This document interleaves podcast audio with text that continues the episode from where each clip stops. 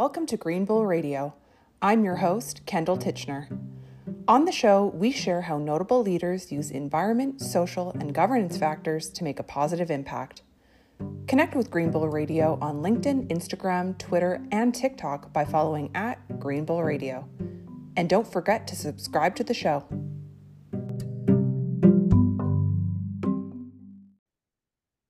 As head of the ESG practice group at MLT Aikins, Conor Chell leads a team of sustainability professionals who advise clients on ESG strategy and program development, ESG activism and disclosure risks, and ESG policy development and training. Conor holds a Global Competent Boards designation in ESG, a certificate in sustainable finance and ESG from UC Berkeley School of Law, and has been named a top 40 lawyer in Canada under the age of 40. In this episode, we discuss ESG legal risks. Thanks for joining us, Conor. Thanks for having me, Kendall. Looking forward to it. Well, let's get started. Tell us about you. Yeah, for sure. So um, you covered a few of the professional items there. Um, on the personal side, uh, I grew up in Oxbow, Saskatchewan, the illustrious metropolis that we like to refer to it as. Um, so that's where I was born and raised. Um, I went to school at the University of Saskatchewan uh, for a commerce and law degree, and then I've been here in Calgary um, ever since. My partner and I, um, as I mentioned to you just before we got on air here, um, just had our first son, Rourke, about six months ago. He's turning seven months this weekend. So that keeps me um, pretty busy on the professional side of things. I'm an environmental and regulatory lawyer by trade. I started out my career here in Calgary um, in 2007. Um, I was with the firm uh, Bennett Jones, a prominent national firm focusing uh, on the energy space predominantly. So I was in their regulatory group there, uh, mainly working on environmental and regulatory permitting items, environmental compliance, that sort of thing. Again, uh, mostly in the in the energy space, a lot of upstream uh, at the time oil and gas clients through midstream, downstream, renewables, international offshore, um, that sort of thing. Got got a great um, experience there and, and, learned a lot. A lot of great people. Um, some of the thought leaders in that space um, worked there, so I had a lot of good mentors and that sort of thing. In about 2010, um, Suncor Energy, which at the time was Canada's largest integrated energy producer, um, approached me with the opportunity to go over there uh, and support them uh, as their first exclusive environmental and regulatory lawyer. So I did that. A lot of the same subject matter um, that I was dealing with when I was at Bennett Jones um, in, in terms of regulatory permitting, again in the in the energy space. So lots of good opportunities there. Um, about after I was there for about seven years, I moved into a business role. So I was the uh, director of central environment and regulatory. So similar subject matter, but um, just not in a purely legal capacity. So I did that um, up until about 2021. Um, I started, um, you know, getting more interested in, in sustainability and, and, ESG. I've been doing a lot of that work um, or related work um, while I was at Suncor, um, and just saw, you know, the way the world was going from a an ESG and sustainability perspective. So I started thinking about, you know, ways I could apply the skills that I'd learned in, a, in a bit of a different way. So um, that was kind of the genesis of the idea to start uh, an ESG specific, uh, ESG and sustainability specific legal practice. Um, and I joined MLT Aikins as the head of the ESG practice group um, in September of 2021. Since then, we've we've grown our team. Um, you mentioned it off the top there. Uh, we have a cross-functional team of sustainability experts. So um, we do tackle ESG issues and sustainability issues from a legal perspective, but we also have um, a really strong multidisciplinary team um, that includes professional civil environmental engineering expertise, as well as enterprise risk management, um, indigenous engagement. Um, and then we also, as a full service uh, law firm, MLT Aikins, um, we leverage other areas of legal expertise um, as as we need. Very interesting. I would imagine that your uh, your robust skill set is very in demand these days. well, it, it's funny you say that, Kendall. Um, the last six months or so have been some of the busiest of my career. Um, part of that has to do with there's mandatory legal ESG reporting requirements that are taking effect. Well, here in Canada and then in the US, there's already um, existing reporting requirements in other jurisdictions. Europe um, is, a, is a good example. But um, in the face of these mandatory reporting requirements, the, the need for the services that we're providing, um, I think, are really coming to the forefront, which which is it's a nice problem to have. But uh, yeah, I'll say the last little while here has been incredibly busy in a good way. Yeah, I mean, you're very um, maybe even ahead of curve in some ways in that there's been so much chatter about ESG and a lot of companies rushing to, you know, create their first reports and whatnot over the last couple of years. But then now we're seeing some of the legal fallout um, as well as regulations, like you mentioned. So a lot of learning, I would imagine, um, amongst your client groups. Yeah, yeah, no, that's that's absolutely right. Um, and, just going back to that mandatory reporting piece, I mean, along with that comes a significant amount of of ESG legal risk, right? Like you see see it manifest in a, in a number of ways. I think most folks are are most often familiar with the term greenwashing. So that's mm-hmm. you know, exaggerating um, the environmental benefits or alternatively uh, minimizing the environmental impact of, of your product or service. Um, so there's actual legal ramifications that, that come along with that, but there's there's also a number of other legal risks um, that can manifest relative to ESG performance, and and some of those actually are created outside of the four corners of your ESG report. Um, you know things like regulatory compliance, um, you know uh, your securities and financial disclosure. Those can all be sources of of risk from an ESG perspective as well. And so, on that note, how are ESG legal risks different from other types of legal risks? and why are they becoming more prominent in today's business landscape?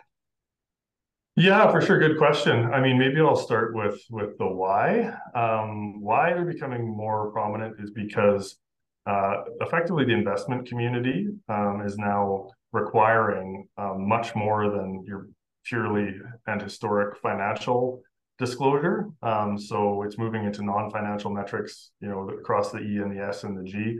And investors at all levels, I would add, are, are, are demanding this sort of information in order to assess um, effectively the companies that they invest in. So institutional investors, retail, even individuals in their individual investing capacity are asking for you know sustainable and, and green investment products. So the demand is is across the board. So I, I think that's that's why um, they're becoming more prominent from a risk perspective. And then along with that, obviously, goes um, regulation and legislation. So I touched on the mandatory reporting piece, but um, there's a whole host of, of different um, regulations and laws that are coming into effect that aren't aren't purely related to to ESG reporting. Um, a good example of that is Bill S two eleven, um, which is the Modern Slavery Act that's coming into effect here in Canada, effectively where um, mostly larger companies for the time being um, are required to report out on their supply chain risks relative to modern slavery. So that's child and forced labor. Um, so that's another good example of, of where the legal risk is is manifesting. Um, and in terms of the, the types of risk, um, you know, there's there's a number of uh, sources and there's a number of enforcement mechanisms that that come into play. Um, litigation is one. Um, some folks are probably familiar with, you know, climate change litigation would be kind of the biggest area uh, to date in the ESG space, but we're also starting to see um, litigation for other topics, um, including you know gender representation on boards, um, diversity, equity, inclusion, um, indigenous engagement. There's there's a whole huge body of case law relative to indigenous rights, um, but um, I think there's a, a more particular focus, you know, with the advent of, of ESG and and talking about you know truth and reconciliation in the Canadian context as an example. I think you're going to see a lot more um, litigation that you know ties in with some of these ESG principles that we're that we're talking about. And, and I guess you know to the first part of your question about how are are those risks different than than other types of risks. Um, the fact that they're new and emerging, right? There's there's not a lot of precedent for for a lot of this, um, and that includes the reporting requirements, right? The jurisdictions um, there is some alignment uh, internationally and between di- different jurisdictions, but you know, um, I often describe to my clients kind of two waves that we've seen of of ESG reporting um, over the last 15 years or so. Um, you know, I would say that the ESG reporting has been, uh, you know, mostly characterized as as as promotional in many ways. Companies were trying to promote the good things that they were doing from an ESG perspective, um, but it was all voluntary. There was no actual um, legal requirement to, to, do that. So there wasn't a lot of rigor that went into um, a lot of the data that was included, nor um, a lot of the targets um, that people were setting or the claims that companies were making.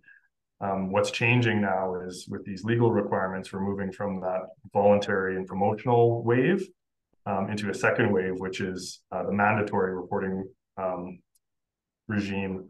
And I guess what we're going to see there is it's going to be characterized uh, instead instead of being promotional, it's going to be characterized by by enforcement um, on a variety of fronts.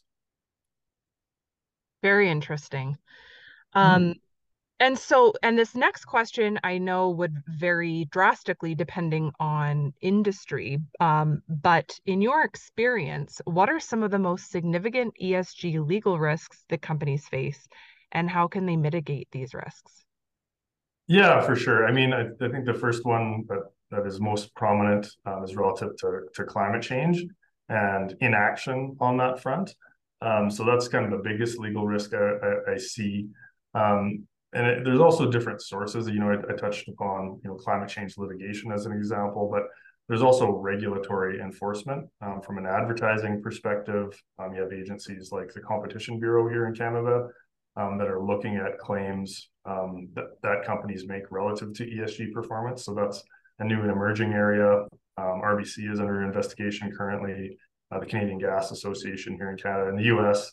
Um, the Securities and Exchange Commission is is going uh, really hard on one of the global leaders um, in the fight against, you know, specific to greenwashing now, but I think that'll expand in scope and ambit as uh, ESG reporting matures. So you have that regulatory enforcement piece by, you know, Securities and Exchange Commission, Competition Bureau, but then you're also seeing uh, more grassroots um, activism from shareholders and from stakeholders. So that creates um, another category, I think, of, of legal risk. Um, and you're seeing a lot of attention being paid through the proxy season to you know activist investors um, demanding and expecting um, a lot more detail um, in terms of the ESG disclosures and the ESG action uh, and performance that relates to the companies that they they invest in. So that segues nicely into the next question, which is uh, how can companies' ESG performance impact its legal and regulatory compliance obligations? And what steps should they take to ensure they are meeting these obligations? Yeah, yeah, for sure. I think a huge component of that, Kendall, is is the reputational impact. Um, you know, many of these ESG requirements are also turning into, or you know, might have been prior uh, legal requirements. Like if you look at something like occupational health and safety, as an example, there's always been legislation and, and rules, regulations relative to that. But um, once you pull that in uh, and you include it a, as part of a broader assessment of an organization, um, you know, that's an example of a regulatory obligation that's imp impacting ESG performance and the manner in which companies report out on that. Um, you know, there's parallels there with environmental spills and, and releases. And I touched on it earlier a little bit, the supply chain requirements, modern slavery. Um, you know, to the later part of your question there in terms of, you know, how do they, how do companies meet those obligations? Um, you know, I, I think it's similar to any other sort of legal compliance. The key is to, you know, first identify what these requirements are. Um, you know, cross-reference that with, you know, the current state in terms of what your organization is doing. Um, and then, you know, on the very self-serving side of things, um, it's always a good idea to, to speak to legal counsel that, um, you know, live and breathe in this world because um, it is moving at an incredibly rapid pace. So, you know, even, even for those of us who, who do this as a day-to-day job, um, it, it's incredibly difficult to um, stay on top of all of the emerging regulations and and the influence that, that you see from you know the international community um, is is is huge right now. So for Canadian companies, not only do you have to stay on top of, the regulations and the um, changes that are occurring domestically, you you have to keep your finger on the pulse of what's going on internationally as well. Yeah, it's it's interesting too. I'm noticing a lot of um, chatter amongst companies and um, and consumers and shareholders, etc., um, just talking about how it's um, it's interesting how ESG was a um, like you mentioned it at the beginning it was quite um, promotional and there could be a bit of greenwashing um, and then now how there isn't just reputational risk from greenwashing there is those those legal risks because we're seeing the um, the standardization and regulation of, of all of this. So i would imagine this is why you're seeing a lot of companies start to really build out their esg teams because it's there's so much focus on this space but it's so complex and the rate at which it changes is just astronomical yeah, no, no, you're exactly right. Um, before we got on this call, I was actually at a at a client's office, and and this this happens fairly frequently. That you know we have meetings scheduled for an hour, and they go well over that that time frame just because of the breadth and depth and um, not only of the of the requirements and the reporting obligations themselves, but also figuring out like from an organizational standpoint, you know, how do you how do you resource and, and deal with these things and you know what is what is enough from a sufficiency perspective, right? It's it's it's never an easy answer, um, and there's a lot of lot of gray there to to deal with. Which I mean, you know, some companies do a better job of of than others, but I mean, the the, the universal aspect there is is yeah, you need to pay attention to it, and there's a lot of work to be done, um, in particular over the next couple of years here as these mandatory reporting requirements take effect. Yeah, ab absolutely. And I mean, on that note, as a lawyer, um, what role do lawyers play in advising companies on ESG legal risks, and how can they work with other stakeholders, such as investors and regulators, to help companies address these risks? Yeah, for sure. Great, great question. So, um, you know, from what I've seen, lawyers are going to be required to play, and this goes for uh, in-house counsel as well as external counsel like myself. Um, lawyers are going to play an increasing role um, in identifying mitigating uh, ESG legal risk. Um, you know, an observation that I've had over the last little while is, you know, there's lots and lots of companies and organizations that have ESG or sustainability reports, um, but the number of companies that that actually have those reports reviewed by legal counsel, um, it, those numbers aren't the same. And by that I mean, you know, there's many ESG and sustainability reports that are published without legal review, um, I think you're going to see the end of that era um, very shortly here, if, if we haven't already seen it. Um, and, and to your to your question about you know how do you integrate or collaborate with other stakeholders, um, I, th- I, think there's a lot of learning to be done. You know, as we discussed here a minute ago, the the breadth of scope um, in terms of the metrics that you're going to be required to report out on from an ESG perspective necessitate um, learning on the part of lawyers, right? Like many lawyers have a you know particular focuses or specialties. That's kind of the way the profession has been geared um, up until now.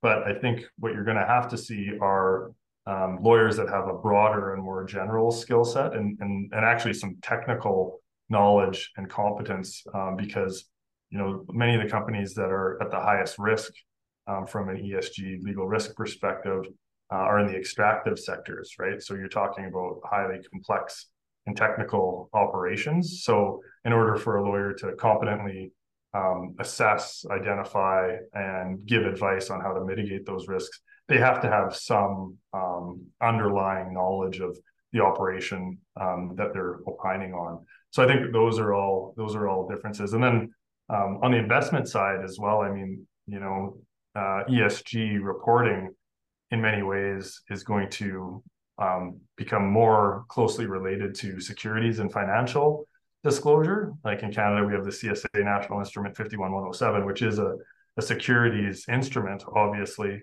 So, you know, it, so I'll, I'll, use a personal example. I'm not a securities lawyer by trade or hadn't hadn't been, but um, the fact that ESG reporting is now becoming mandatory and, and akin to securities regulation, I've had to learn a lot about you know that part of the practice. So that's an example of how I've had to broaden my skill set, um, and I suspect you know many other lawyers, in-house and external, um, have had to do you know or have to undertake similar exercises. Yeah, I mean, and hopefully this this interview inspires the next generation of of ESG lawyers. Um, and I would imagine, correct me if I'm wrong, but probably having um, a commerce degree has helped you to at least have that bird's eye view macro level idea of how really any business runs and then complementing that with a legal degree probably puts you in a very unique position. Yeah, yeah, I think there's definitely some truth to that. But what I'll caveat that by saying is um, I, I, never tell people that uh, my career trajectory was intentional. In many ways, um, you know, there's a lot of external forces that just kind of coalesced. Um, and I just happen to have that skill set. But I think you're entirely right. You know, if there's uh, lawyers out there that are looking to, you know, create a career out of this, I, I think there's definitely benefit to to uh, you know approaching it in that manner. Excellent. Well, on that note, are there any thoughts that you'd like to leave us with?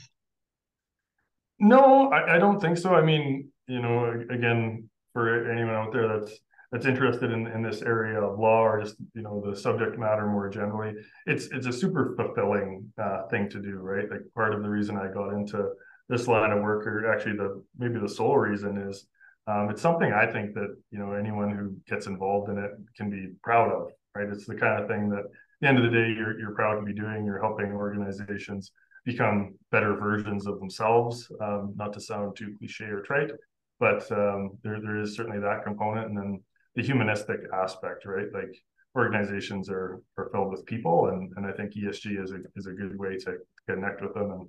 And again, um, you can create a legacy and, and something that you can be really proud of, both professionally and personally.